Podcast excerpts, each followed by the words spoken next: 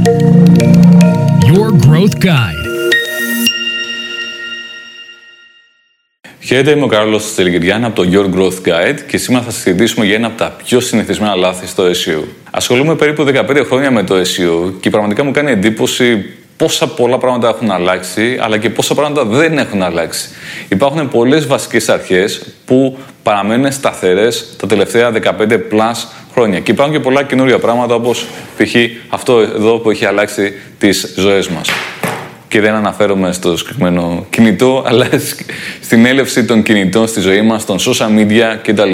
Πάμε να δούμε λοιπόν ένα συνηθισμένο λαθάκι που κάνει περισσότεροι στο SEO, εραστέχνες εννοώ, στο SEO και που η διόρθωσή του είναι τόσο εύκολη, μα τόσο εύκολη, που αν το κάνει κάποιος αφαιρώντας λίγα λεπτά από τη ζωή του, μπορεί να, να αυξήσει την οργανική επισκεψιμότητα του site του άμεσα. Και ποιο είναι αυτό, είναι ότι δεν γίνεται καθόλου μια μίνιμουμ έτσι έρευνα για το ποιες είναι οι βασικές λέξεις κλειδιά και μετά δεν μπαίνουν αυτές οι λέξεις κλειδιά στα titles. Το να μην υπάρχουν λέξεις κλειδιά στους τίτλους, στα titles, και δεν είναι ο επικεφαλίδης ενώ στο title στην HTML, είναι από τα πιο συνηθισμένα λάθη που βλέπουμε ακόμα και σήμερα σε websites και σε e-shops. Ποια είναι εδώ η βασική αρχή; Η βασική αρχή είναι ότι πηγαίνουμε και κάνουμε μια έρευνα και λέμε τι πουλάω, πουλάω αρώματα, πουλάω παπούτσια, πουλάω εξωφορέματα, πουλάω gadgets. Ωραία. Ποιες μάρκες, ποια προϊόντα. Ή όσον αφορά τις υπηρεσίες, προσφέρω υπηρεσίες διαιτολόγου στην Αθήνα. OK. Okay. Τι ακριβώς ψάχνει ο ε, πιθανός ε, πελάτης ε, στα τελευταία στάδια ποια είναι τα keywords που χρησιμοποιεί στα πρώτα στάδια της έρευνάς του ποια είναι τα keywords που χρησιμοποιεί πώς να χάσω κιλά okay.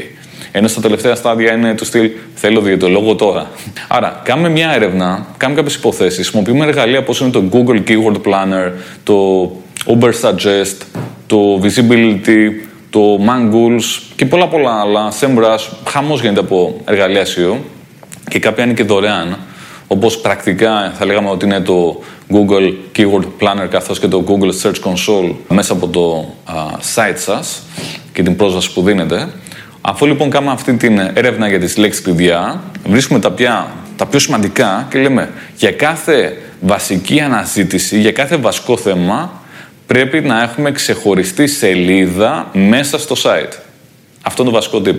Για κάθε βασικό θέμα θέλει ξεχωριστή σελίδα μέσα στο site. Αυτό το βασικό keyword θα πρέπει να είναι στο title. Είναι αστείο το πόσα εκατομμύρια, για να μην πω παραπάνω, sites υπάρχουν αυτή τη στιγμή που έχουν εντελώς λάθος titles. Πας στην αρχική, έχει title homepage.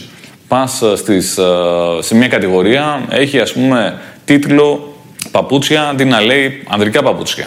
Άρα, έρευνα λέξεων κλειδιών με διάφορα εργαλεία, πολλά από αυτά είναι δωρεάν, για κάθε βασικό θέμα, ξεχωριστή σελίδα και σε αυτή τη σελίδα δεν ξεχνάμε να βάζουμε το keyword ή τα βασικά keywords, αλλά να μην το πλακάνουμε μέσα στο title. Αυτό είναι το συνηθισμένο λαθάκι και αυτό είναι το tip που θέλω να δώσω σήμερα. Δείτε το site σας, βελτιώστε το και είναι σίγουρο, μα σίγουρο ότι σε λίγες ημέρες θα αυξηθεί η οργανική επισκεψιμότητα. Ελπίζω να βοήθησα.